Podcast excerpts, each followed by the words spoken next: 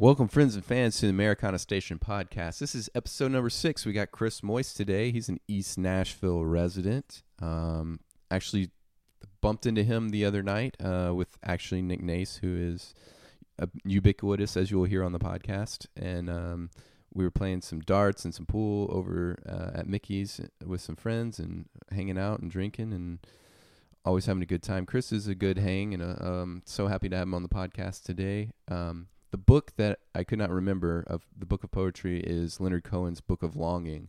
Um, we were both a little hungover and, and may have forgotten a, a, thing or two on this podcast episode, so I apologize for that in advance. Um, make sure to check out Chris on all his social media, which uh, will actually be at the end of this, but I'll go ahead and say right now it's Chris Moyse Music, M O Y S E dot com. And uh, of course, he's on all the social uh, webs and all that stuff. So uh, let's get into this episode of the podcast. Thanks for listening. Hey everyone, and welcome back to the Americana Station podcast. Today on the podcast, I have Chris Moyse. He has a, a new EP out called Bad Parts, and uh, he was the 2017 winner of Kerrville New Folk. Welcome, Chris. How you doing? Good, man. Thanks for having me. Yeah, thanks for coming by this early in the morning on a Saturday. Appreciate that. How have things been going? You've been on tour.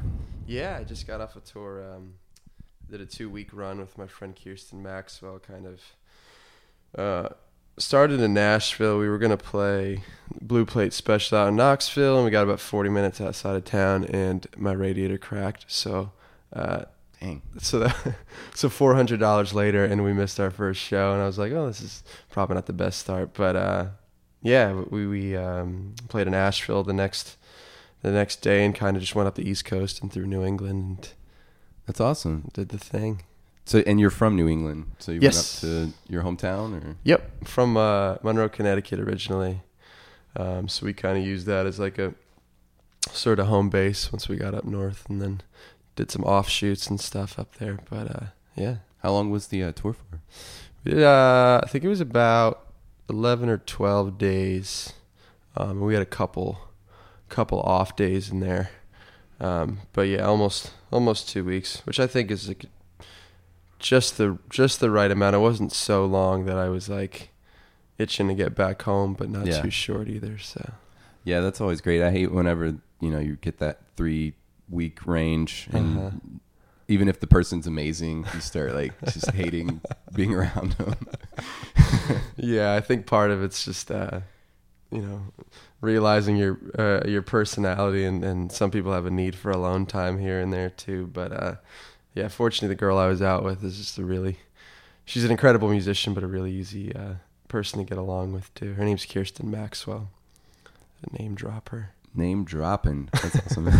Um, so you started out playing music in connecticut or did you yeah I, I played uh I guess I was in some like um, pop punk bands when I was around like 12 or 13 during my formative years and uh, we were just playing like Blink 182 and some right. 41 covers and stuff like that but hey you got to start somewhere I meet so many people down here who are like oh yeah like my first show was like uh, was like Slayer or like on the other spectrum like Neil Young and I'm like took me like probably another 10 years to start listening to stuff like that but yeah my my go-to band growing up was green day so i feel you on that yep. one oh yeah. for sure um, yeah so uh, did that a little bit in high school kind of started writing and moving a little well some somewhat closer towards the sound that i have now but kind of away from that pop punk thing um, yeah played in played in a band in high school and um, yeah, I went to college at University of Connecticut, and I was playing um, bars there at the time, and kind of doing the the cover thing, and not really writing too much. I really didn't start writing again until until I got down to Nashville, which is about five years ago now. Okay. And here we are. That's awesome. Yeah. Yeah, I remember the first time I heard you was at what was that um, divey place that closed? Charlie Bob's. Charlie Bob's. Yeah. Yeah, and you played. That's right. Um, the song "I'm Not Going Home Tonight." Oh, the, the bad parts. Yeah, yeah, yeah, yeah. That song was so good. Thank and that you. was the man. first time I ever heard you. I was like, oh, Damn. I appreciate that. Um, but uh, so you've you moved to Nashville five years ago, mm-hmm. And um, what have you been doing in the meantime? Just writing songs, or Yeah, for the most part. Um, it's funny. Somebody was asking me the other day that if I moved to Nashville for music, and my answer has always been no. I think I like I so I graduated college and I worked a logistics job, so I was just basically working with truck drivers all day, and I did that for about like two and a half years, and was living with my folks, um, just saving money, and then that got really old, as living with your folks for two and a half years can get, regardless of how wonderful they are right? and they're wonderful. But uh, so yeah, so I saved saved a bunch of money and was just like, okay, we're I got to move out of the house. I want to move far enough away that I can't come home too often, and my mom can't drop in on me. Um, so uh, I just kind of picked Nashville out of the blue. Um, gave two weeks notice at my job, and yeah, like three weeks later, was had all my stuff packed into my little Honda Civic, um, and I drove down here. Yeah, I think, um, like I said, I mean, I wasn't really writing at that time, but after about six months of being in Nashville and kind of going to shows and going out, I was like, uh, I need to do this again, which meant writing really bad songs for a while. Oh yeah. Hopefully, uh, I do that less now, but there were some some rough patches in the beginning there, I'm sure. But That was this, it was a similar story for me. I, I graduated in public relations and moved here to be a music publicist. I didn't have any intention of Ah. actually being a songwriter initially. mhm. And uh, yeah, after I guess it was probably a year because I was doing a lot of side work, like playing bass and guit- electric guitar for people and stuff like that. After Mhm. about a year, year and a half, I decided that I wanted to do it. So yeah, sometimes it just sucks you in. You Yeah. don't even expect it. well, especially this town too. Like people, people be like, "What do you What do you listen to?" Like that's several people ask me on tour, like what my influences are and who I'm listening to, and I'm like, honestly, just my friends. Yeah, and uh, I don't know. I think if you live in Nashville and you're not going to shows, you're you know if you're interested in music, you're doing yourself a disservice by not going out because there's a lot of amazing music at little tiny dive bars like pretty much every night of the week. Um, but yeah, it's just I think being in in this culture, being around those people that seeped in, and I was just like, okay, I care about this too much to not at least try to do it. You know. yeah, and you're Yeah. killing it now. Thanks. So man. Well, trying. when you're not busting radiators, at least, yeah. right, right, right. So your your next tour, you're heading where? You said you're. I'm going to. Um, I'm home for a few weeks, and then I'm going uh, down to Texas. okay. Um, again with uh, my buddy Nick Nace, who's another really great writer. But uh, yeah, we we went down there. I guess it was a couple months ago now, um, and it was just really good. It was um, it was good to kind of get out of Nashville and realize that there's uh, a deep love for singer songwriters elsewhere Yeah. because Nashville definitely feels like kind of a hub for that. But the other side of that too is it's, as I'm sure you know, it's tough to make a buck playing music in Nashville sometimes. right. Yeah. Um, but down in Texas, it's like you know, there's opportunities down there. There's people who listen to you. I think, um, especially non-songwriters. I call them civilians sometimes, but that sounds terrible. um, it's a little sense of elitism. Just kidding. Um, but yeah, so uh, yeah, like, there's a lot of people who don't, you know, formally play music down there who have Right. a deep love for it. And it's kind of, it's kind of nice. Feeds the narcissist in me because it. It's so funny because I'm from Louisiana and I didn't realize that there was a songwriter community, such a strong songwriter community in Louisiana until Mhm. I left. And Oh, you see like all these people that are amazing. You're like, why didn't I know these people when I was yeah, there? yeah. But they they're just hiding out in certain Mhm. places. I think every place kind of seems like uh, it has its own pocket. I think in, in Nashville, it's just not a pocket so much. It's like uh, pretty ubiquitous and um, It's more like pockets of people who don't write songs. right, Yeah. right. Yeah, it's like I meet somebody who doesn't write. I'm like, oh, that's so fascinating. What do you do? it used to be like something I could use to set myself apart. I'd be like, oh, I I play music, and people would be like, that's really interesting. Now here, people are like, okay, well, what else do you do? Tell me something actually interesting. yeah, right. Excuse me. Oh, you're good. Um, so let's see. You played in pop punk bands. hmm Uh, kind of moved into your. Uh, you kind of morphed into it through the years, and then what would you say like you're you're playing now? Because I, I fe- I feel like there's like kind of blues influence a little bit in there. And then Yeah. there's, Yeah, I think there's some of that. Um, I guess uh, I don't know that that Americana umbrella is a big umbrella. yeah. I was playing a show. Uh, I was playing a two dollar Tuesday a couple months back, and um, the guy running it was like on stage was like, "Hey, uh, how would you describe your music?" And I was like, "Americana," and he's like, "Yeah, that's no good. How else would you describe it?" I was like, uh, "Folk blues, kind of rock sometimes," but um, yeah, I think it's it's the kind of a um, uh, hodgepodge of the stuff that I listen to, which is you know like Jason Isbell and Greg Alan Isakov and all that stuff. So all the things that fall into the sort of acoustic folk Americana umbrella. But So how do you usually craft a song? Do you start with like lyrics or melody, chord progressions? Um, it's never the same. I have yet to m- meet someone who it's always the same for, but I don't know. Maybe Yeah. maybe some people do have like a more of a method of that. But um, yeah, I mean it's sometimes it's a hook that pops into my head in the car. Um, sometimes I don't know. Writing is is a is a pretty tedious process for me a lot of the time. I think I like the reward of doing it, and I like the little moments of like the aha moments. Yeah. But a lot of times I'm just like, this is terrible. I don't want to be doing this. But um, yeah, so sometimes it's just a matter of like, okay, I'm not entirely inspired right now, but I'm gonna sit down with my guitar and see if the muse walks into the room, and if she doesn't, then uh, you know I'm gonna work. Was it? I'm trying to think of who said that. They're like, um, when I don't, when I'm not inspired to write, I work or something like that. But I think that's really true, and I think um, it's kind of like flexing a muscle, sort of, and that the more that you work it, uh, the more readily it'll be available when you are inspired. Um, but I'm also I take I take a long time to write songs, longer than I should.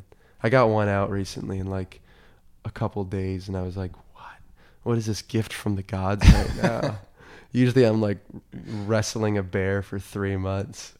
I have to come home and wrestle this ravenous damn bear and try to get two lines out a day. But um, I don't know.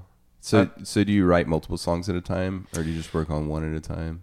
Yeah, I th- yeah. Usually, I'm working on a couple things, or um, but sometimes it's just like, okay, I'm I'm sitting down to write with the intention of writing, and I'll do two things. I'll um, I'll go through my the notes in my phone because I do everything in my phone.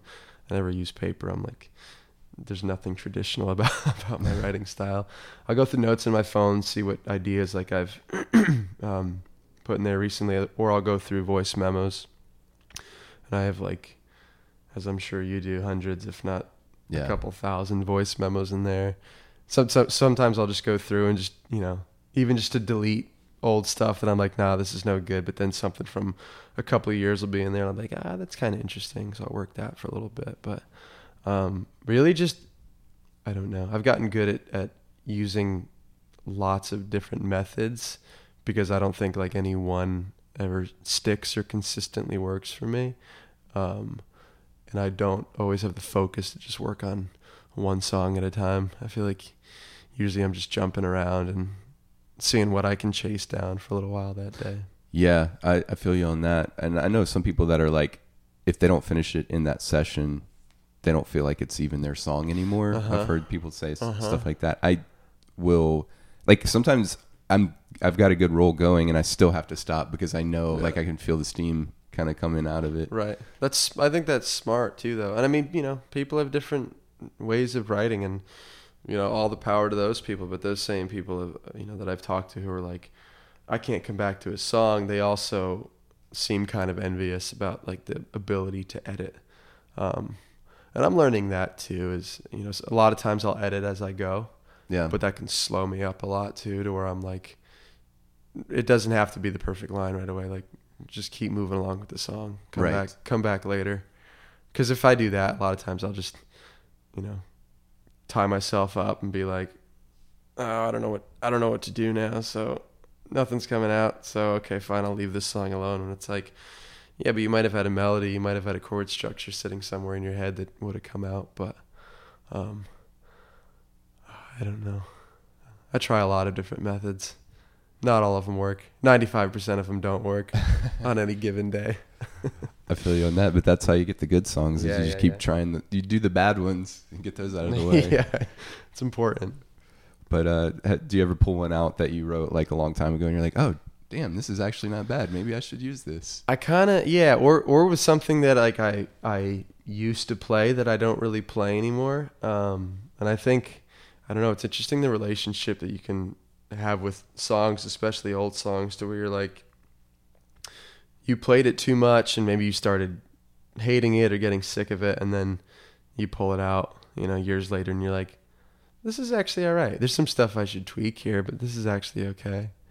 Um, or even song ideas too that like you know not fully fleshed out ideas but like old voice memos or whatever that I'll be like oh I had something here and it's you it's strange because you you go back to it and you're you know a lot of times not in the same headspace that you were when you wrote it Right. but hearing it can inspire something else so that's always that's always an interesting feeling it feels like you're writing someone else's song at that point Yeah. Or even like I've written, you know, a verse and a chorus, and maybe I hadn't found like the resolution yeah in my life, and then you know, six Yeah, months yeah, later, you found that resolution, and you can finish the song. You Uh-huh. know.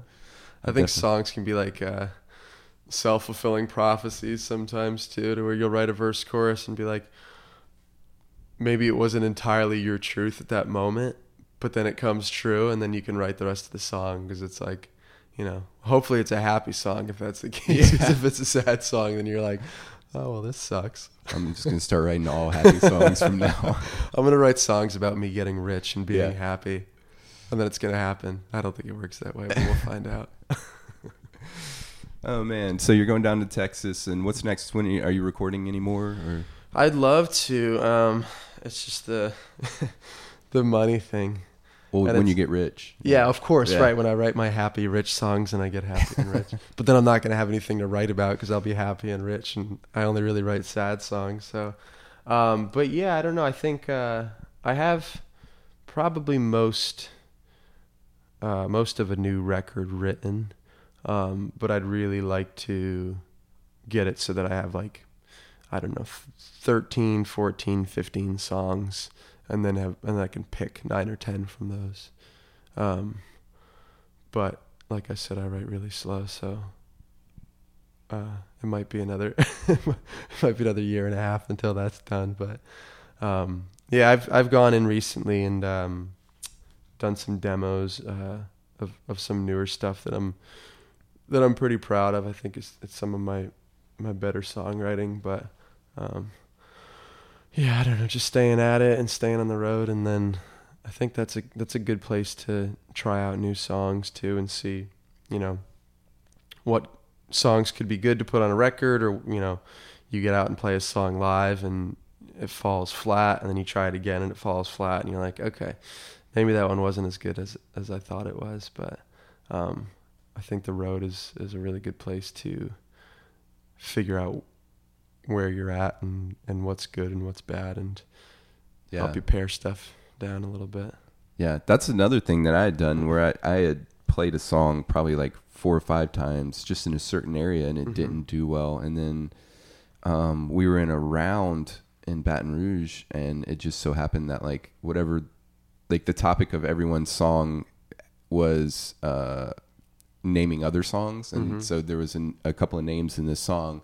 So I'm like, okay, well, I'll play this one, and like the crowd loved it. It's funny, like And then it breathes life back into it. yeah, Yeah, we're a, we're a fickle uh, group of people with that sometimes. yeah, I would love if I could just like be proud of a song or, you know, even on the other side be like this song is crap and just be decisive about it and be, but I mean, I guess it's kind of fair cuz we're out there playing in front of crowds and, you know, you're getting reactions, but that's gone both ways for me where I'm like, "Ah, I don't really like this song, but I'll play it tonight. And then it, you know, it, it gets a good crowd response. And then I'm like, oh, this is the best thing I ever wrote. Or on the other side where I'm like, I have this really great song, but I played it like at the wrong time to the wrong crowd or whatever. And then I'm like, this sucks. This song's terrible. but it's, It is true, but it also does help you find out because, like, sometimes you know you'll play a song and consistently everyone loves it, so you know it's a good one. yeah, But yeah, hopefully. I don't know that I've, I've ever had like one that was just like it landed every single time, but um, I'd like to. That's the goal. that's the goal. Yeah. um. So you got you got enough songs for a, a new album? Just waiting to get the money together for it, or Yeah, finish, finish writing the. Yeah, I mean it's uh, I, you know, admittedly I've kind of just started touring too. I mean I've been working a job as a warehouse manager for the past couple of years um, that I just quit a couple Fridays ago. Ew. It feels good to say that. Yeah. Um, and yeah, so I booked some tours like kind of through the summer, but um, and you know they th- these shows pay, but usually it's enough that you kind of break even. Like that's kind of my goal right now. Like Yeah. I don't want to end up in the red going uh, going on a tour. Although cracking a radiator a half hour into your tour is a good way to uh, to lose money. But Yeah. but yeah, so in terms of you know raising money to to do a record, you know, I don't know if I'll do a Kickstarter at some point or just uh, you know sell myself on the street or do whatever I have to do to make money. But I probably won't do that. But, um, but yeah, that's the goal. We'll see. So tell me a little bit about um, your tour experience with. Uh, let's talk about Kirsten Maxwell first. Yeah, she's um, she's really killer. She's a um, folk artist out of uh, Long Island. Um, but I met her last year at um, the Kerrville Folk Festival, and she was a finalist uh, 2016. But she was there last year too. But um, I heard this like gorgeous. I was gonna say little voice, not little voice. She's a big voice, but I heard this gorgeous voice coming out from underneath the canopy, and I went over and I was like, "Can I just?" She stopped playing, and I was like, "Can I listen to you? Like, can you keep playing?" She was like, "O- "Okay," and like kind of shy and bashful, and then she started singing, and I was just like misty eyed within 30 seconds of listening to her. Um, but she's uh, she's really really killer. She um, really great voice. She's kind of uh, in the Joni Mitchell, Joan Baez sort of vein, um, and really good writer too. And I think she's definitely come into her own in the past year. Um, so yeah, so we we kept in touch after uh, after Kerrville last year, and then a few months ago, I was like, "Hey, let's. Uh, would you ever want to do a tour together?" And she was like, "Yeah." And then like a few days later, she's like, "Okay, I booked this show," and I was like, "Oh, okay, like we're doing this," which is great because, um, what's the what's the joke? It's like, uh, how many musicians does it take to change a light bulb? And it's like uh, a thousand to sit around talking about it and one to actually do it Yeah. but that's uh she's she's really just a go-getter and she's um so yeah so we talked about doing that tour and then she booked a show and then I had something up north that I had too. So we kind of just built it out from there had a couple anchor gigs and then filled in the gaps. Um but we did a really kind of like wide variety of of different sorts of shows. We played um Isis Music Hall in Asheville. Have you played there yet? I haven't played there, but Clint, who was just on Yeah, the yeah. show, uh, was just there. Oh, cool. Yeah, it's a it's a great little spot. There's like um, two or uh, three different sta- I think it's two different stages you can play there. We played the smaller one, but it's a really great like listening room. Um, and then from there we played a uh, house show in Baltimore um, that was really great. Uh, and then yeah, we played uh, another house show in Jersey. I'm trying to think now. It all feels like a blur. um, but the house shows are really fun too. I don't know. I've they heard are, yeah. I've heard people say that like that it can kind of be like a dead end of sorts and that the people who go to house shows aren't people who are going to come out to shows in the future which i don't know why that is like i've heard several people say that too but um especially for this, you know, the the people that I met there, I think was there was some really great folk communities and definitely some good contacts that I made. Um, and it was just fun to play. I mean, both the rooms that we played in were really great. Um, Yeah, some of my favorite shows in the past six months have been house shows. yeah, yeah. it's nice because people listen. I mean, like bars are fun too. Bars and venues, you know, depending on, on what they are, they can be fun. But, um, you know, a lot of times it's, you know, people aren't there to hear music and they're there to drink and that's fine. I mean, you know, I think if, if it is a sort of listening environment, I, I, I could see where I'd get a little peeved by that kind of stuff. But, um, because it does happen a lot. But house shows, you know, you're kind of like everybody's really packed in, close together, and you know, if you if you whisper, the person across the room can hear it. So yeah, it's kind of nice to just have a place to uh, that you know, like your songs will be heard, and you know, your lines just won't get buried in the uh, hustle and bustle or whatever. I did play one bad house show. Did you? Um, I won't say where it is because the people were fantastic people, but uh, it was just the the crowd came to see their buddy who opened, Uh, and at one point, one of the guys literally they were passing the bucket, and he said, "Can I make sure that the money goes to him?" and pointed to his friend, and not him, and pointed to me, like at me. wow. So and then left, proceeded to leave after he gave the money. So that that one wasn't the the best. Yeah, that's uh, I could see that that being frustrating and throwing you off a little bit. Yeah, yeah. Uh, But it was still it was great. You know, the people that stayed were all awesome. But it was it was a very interesting thing where they did the break and then like half the crowd left. Jeez. But, yeah, uh, that's that's usually when like I don't know if if you're talking about like who's gonna open and who's gonna close. It's I feel like it's good sometimes to get a read for like well who has more people showing up Yeah. because you play second, you know. yeah. It was that was most of the time they're really good though, and people are like really awesome about listening. And Yeah. even if they aren't like music fans, it's like a whole new experience for them. So Yeah. they feel really excited about it. Yeah. But um, so and then you've been touring with Nick Nace, or you're about to tour. Yeah, we just did. Um, yeah, Nick's another really great uh, folk writer in town. He's kind of in the uh, John Prine sort of sort of dude. Yeah. Um, he would say Steve Goodman, but um, but we uh, yeah we did um, about a week, a little more than a week in Texas a couple months ago, uh, and then we're about to go do a similar run kind of through Texas, but Texas is also a massive, massive state. yeah. So it's like, you know, you you book a show in two cities on the East Coast, and it's like, oh, it's only you know four hours from point A to point B, and you get down to Texas, and you're like, oh, I have to drive nine and a half hours to get to the next show, and you get to the Right. show, and you're just like, oh god. Um, but it is it is great. I think we kind of uh, spaced this one out well to where the cities aren't too far, but um, but yeah, so we're playing uh, Fort Worth, I think Houston, um, Austin, uh, down in Harlingen, Texas, which is like just seven miles north of the border. It's like a different, Oh. it's like a different world down there. Um, but yeah, there's this place called, uh, well, it's formerly the Prelude. Um, it was just a really great spot. We played last time, and then they've recently closed, but they're reopening up the street. Uh, I think they're called Corsi Guitars, but just really good. I don't know.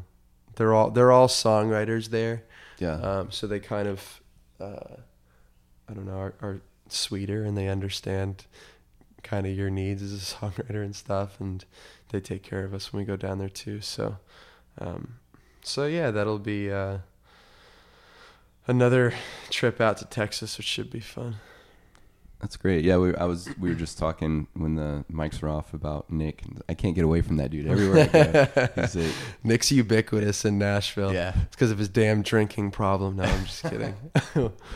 Makes but uh, good songs, I guess. well, he's he's smart too. Like Nick is, he's one of those dudes. Like if his buddies are playing, you know, he'll go see them, and you know, most most nights of the week he's at a bar at a venue. But um, I think he's really good about. I don't even know if he if he does it for that reason. I was gonna say he's good at kind of um, scratching people's backs, but I think it's more just you know he loves music and he likes his friends, so he goes out and listens to him. But Yeah. um, yeah, he's everywhere. he also likes Motown Mondays. He We- does like we danced on the, the stage together at Motown Mondays. That Hell fun. I like Motown Monday too. Just not this time of year because it's too damn hot. it's too hot, man. Yeah. It's ridiculous. You pack 150 people into the five spot, and it's like 90 degrees outside, and yeah, you know, within 30 seconds of dancing, you're just pouring sweat. yeah, Which I'm usually sweating anyway because I'm not a very good dancer, so I'm like trying extra hard. yeah. Um, but yeah, Well, that's what's great about uh, Motown Mondays is you don't have to be a good dancer. yeah, yeah, yeah, just- yeah. Nobody's watching you. Once you get over your own your own BS and realize that everybody's just kind of in their own thing, it's yeah. it's good. But It's a lot of fun. yeah. So uh, we were also talking uh, earlier about reading. Uh, what kind of books do you read? Do you and do you ever use that as like a muse for songwriting? Yeah, not as much as I, I should. I mean, I I do read a fair bit, but I'll kind of go through um, like spurts and, and phases. Um, but I know there's a lot of a lot of songwriters, uh, higher level songwriters that I really respect. Are like, you know, reading is you're kind of just feeding that element of your brain that that turns out and and spits out lyrics or gets ideas. Um, so I've been trying to do that more. I just finished a a really great book called Visit from the Goon Squad. Okay. Um, Jennifer Egan wrote it. It's uh, really, really great. It was. It's basically. Um, oh, if I'm getting this correct, but it's it, it kind of it, it explores like several uh, or, or this this large group of characters, and it'll start um, like kind of 20 years in the future, where where it'll be like these two different characters, and it introduces them, and then the next chapter it'll flash back. Uh, 20 years to two totally different characters and then it kind of starts to weave together and um, you start to see like why certain characters are acting the way that they are and it's kind of based uh, around like the 80s punk scene at first okay. and then it kind of gets to like the future to where like music has all but died the end is kind of like depressing but in like a slightly uplifting way um, but it's cool it's i guess like it's kind of akin to like a movie like have you ever seen crash before yeah. where basically you have like a bunch of different characters and it starts to slowly weave together their stories Right. um, but it's just, I think the best way I've described it is just like a book about humans being human and like, you know, screwing up and, you know, figuring out their issues and their bullshit over the year and kind of navigating their way through that. But um, it's really great. Uh, and then what else do I read? I read a lot of uh, like Cormac McCarthy Okay. um, which is like some of that stuff feels like it's way above my pay grade. It's like like he'll just go on these like ten to fifteen page um, monologues just describing one piece of landscape, um, and he's just really just a very visceral, incredible writer. He writes a lot of stuff that like takes place in the West. Um, he has a book called um, Blood Meridian that's like uh, takes place in like the 1850s, and he went so far as to like learn the language of that region of that time, um, and it's really cool too. Like he'll um, he'll have like Spanish throughout his novels, or a lot of them anyway, yeah. but he won't translate it for you. So you have to figure it out. You have to figure it out. So you can either. I used to do it where when I first started reading him, where I'd be there with like Google Translate and translate it, but there's so much Spanish throughout it that eventually, like, I don't know, it's weird. You can like pick out certain words that you recognize, like cognates, Yeah. and then use context clues to kind of figure it out. But he's kind of like he's just one of those writers that he'll like he doesn't use a lot of punctuation. Like he'll I just think of like high school teachers who are like, "Don't write run-on sentences," you know, like separate your ideas. And he's like one of those masters. Like he just knows the rules and breaks them all over the place. That's awesome. Um, so he's yeah, but he's uh, he's a really interesting.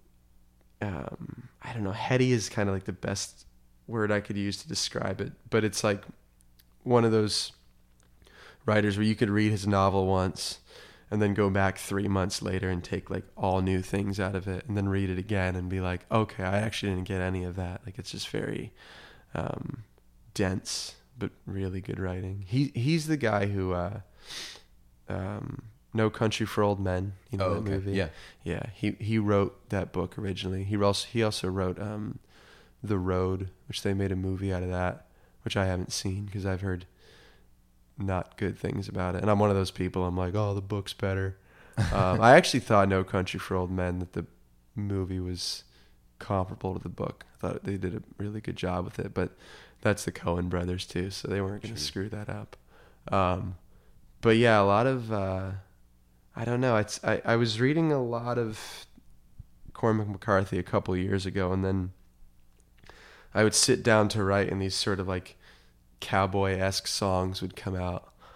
And then it took me a little while to realize like the link between that. Like Yeah. what i was reading was i had sort of primed my mind for like that kind of language or those kind of songs. And i was like why am i writing these cowboy songs? And then i was like oh that's probably that's probably why. But probably means i need to start reading happy books too so that maybe i can Yeah. prime my mind for happy songs Yeah, I've been trying to read more poetry as well because I That's feel like that's a great uh, form. Because you know the medium of of just like uh, prose is mm-hmm. you can't really, you know, translate it as well to uh, to songs as like a lot of poetry. So I've been reading um, a lot of poetry as well, and man, I picked up. Uh, um, God, what is the name of that book?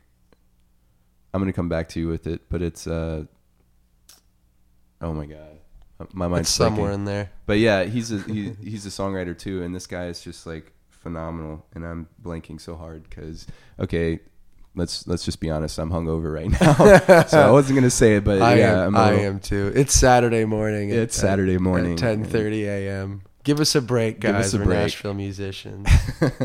we were both gotta out play late the last role. night. but um, yeah, it, it's really helped a lot with my um, songwriting, just like reading uh, more poetry Yeah. as well. It's a diff. It's a, obviously a very different medium, um, and I've only, excuse me, I've only very recently started getting into poetry, and I don't, I don't know why, but um, I have a good, a good friend, uh, Edgar Kunz. He just won. Um, he's gonna be so mad if he hears this, and I butchered it. I think it's called the Stegner Fellowship, but it's uh, basically this government grant that they give out to like a couple writers a year, um, and he he recently, probably in the past couple of years, really started to get me into poetry.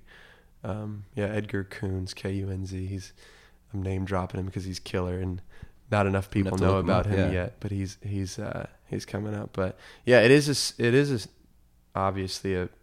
I think there are pa- some parallels between poetry and songwriting a lot of the time. Yeah, um, sometimes like just in the way that you use language or the way like you you you know you can build tension or even just like meter learning like how to break up lines and, Mhm. and stuff like that. But um, yeah i do need to i need to read more poetry. If you have suggestions please by all means let me let me uh, you know maybe not be as hungover, and I'll give you some s- suggestions later. Can't even remember the name of any of the books I'm reading right now, but um, yeah, it's there's I feel like there's more freedom to the form mm-hmm. maybe than Mhm. traditional songwriting, but there's just the way that yeah they um, sort of build like the room up for you or the area like you understand like what's going on or like the the feeling like in such a, a beautiful and eloquent Yeah. way it really like again opens up that that channel of my brain to Yeah. kind of like maybe put something out a little bit better than like you know a little bit more thoughtful Yeah, know? I think there's a lot of um, songwriters who kind of write more uh, poetically too. Um, Yeah. I mean, like of course, like Dylan, you know, because he was reading, well, Yeah. Dylan Thomas and all that, and T.S. Eliot and all that Yeah. stuff. But um, even like, like I think about like Bruce Springsteen. A lot of people like think Springsteen is, well, and he is. I mean, he obviously was like the uh, you know Jersey rocker, especially during those first few records. But um, he's got a couple records that I've gotten into recently. Uh, I I guess there's the trilogy. There's uh, Nebraska, uh, Ghost of Tom Joad, and Devils and Dust. Yeah. And I think all those records, like they're, uh, it's like mostly just the acoustic guitar. I think a lot of times he's kind of infamous for like letting meter go by the wayside and packing syllables into a line. Um, but he does it, you know, really poetically and and um, really beautifully too. And then another is, uh, do you listen to um, Gregory Alan Isakov? Yeah. Yeah. He's um my buddy Edgar actually who the poet I just mentioned, he got to interview him on his I hope I'm allowed to say that. I think I'm allowed to say that. But he got to interview Gregory like out on his uh ranch that he lives uh, uh, in Colorado and he got to see his writing process which I thought was so interesting. So get this, he has like basically an entire wall from my understanding is an entire wall just covered in sticky notes Really? and he'll write down like one or two lines on each sticky note. And he'll uh, again from my understanding he'll like move them around um, and kind of you know have like alternate ideas for lines.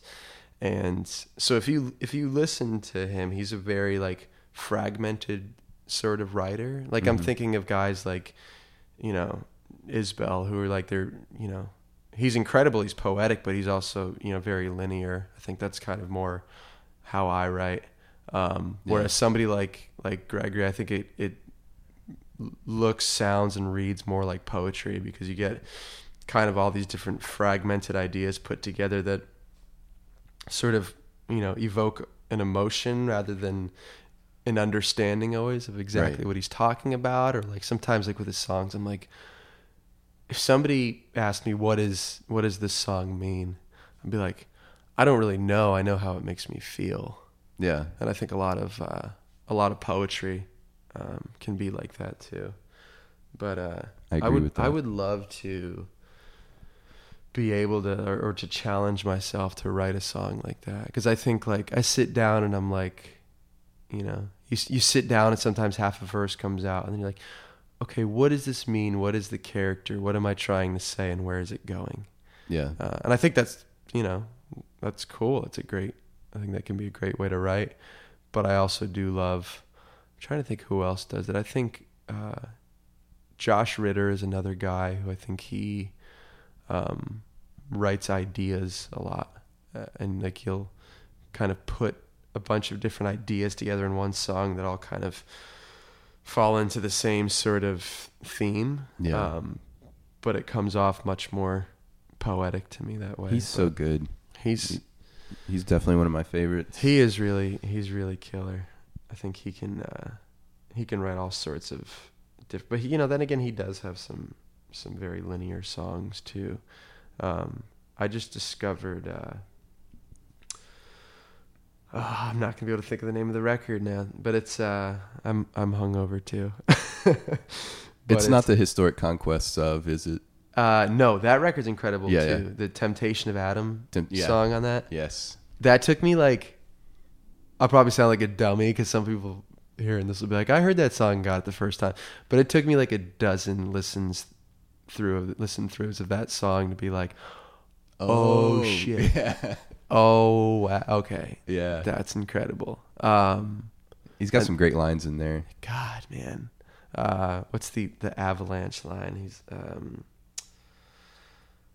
uh, he's talking about an, an avalanche, and then he says, "My eyes got washed away in chain reactions," and just like that paired against the avalanche, I'm just like, "You smart son of a bitch." Yeah.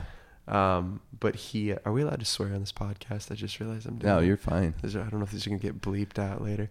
um, he's got another one- uh, another song called um, uh, "Another New World." Have you ever heard that song? I think so. Which which album? It's this is the album I can't think of. The the, the song "The Curse" is on it too. Oh yeah, yeah. That's um. Yep, we're both hungover. I know what I know what I know what album I can talking about. picture the the cover because it's like a black and white uh, uh, photo of a ship. But that song, uh, "Another New World," it's about. I think it, it like takes place in like the early 1900s, but it's about this um, captain of this ship called the Annabel Lee, Yeah. and he uh, he wants to do like one last big voyage to basically be the first person to go like as far north as you can to find like paradise because like and he also it's so clever how there's like clearly like a misunderstanding of how the world works and he kind of writes that into the song. And like to have this captain that thinks like there's this island paradise you know once you get north of the or you know get to the north pole or whatever. But he writes um yeah just this story of this uh, ship captain who takes this crew out for basically like one last voyage. And then basically like his crew entirely dies off.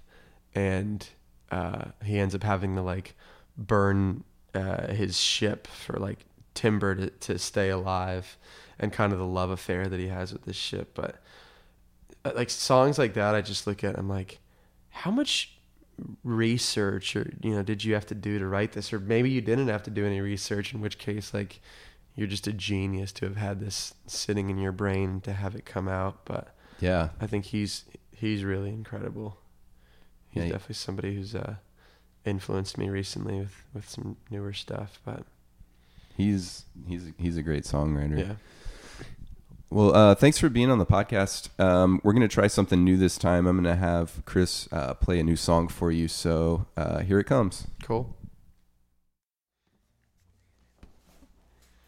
Cool. This is uh, a new tune called uh, "Live Till We Die." Goes like this.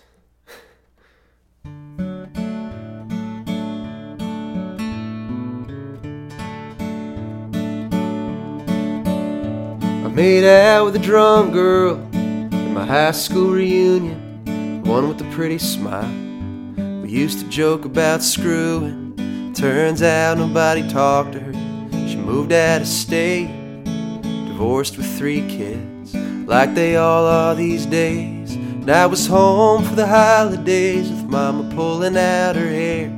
Dad says he's gonna leave her, but every year he's still there. Cousin Stu drinks by the phone. Uncle Jimmy still ain't been found. Seems we're all on a train. We don't know where it's bound, but I'm thankful for this life.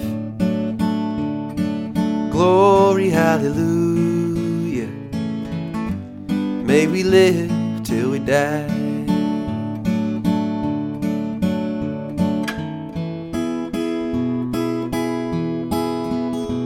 Pastor Bob got arrested. The Browns moved to Bixby. Started seeing this woman.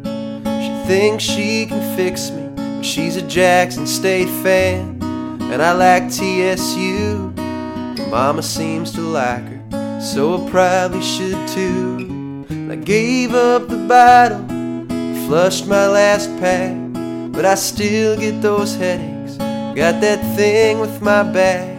Never noticed the years that go faster now. What I wouldn't give sometimes to make them slow down, and I'm thankful for this life. Glory, hallelujah. May we live till we die.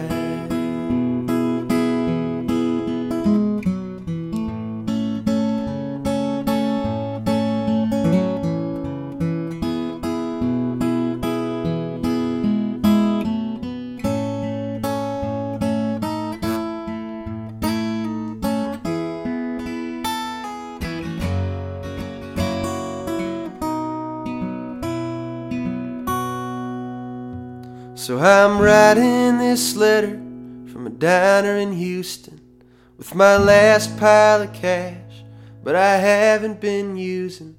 Tell Tommy he can have my Gibson, buy some shit for the house. Take good care and I love you. Gotta be going now, but I'm thankful for this life. Glory, hallelujah. May we live till we die. I'm thankful for this life. Glory, hallelujah.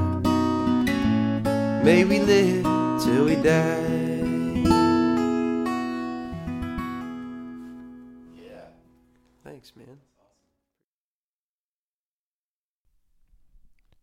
You're done following all those other uh, Instagrams and Facebooks and all that, you can also check me out at Will Payne Harrison.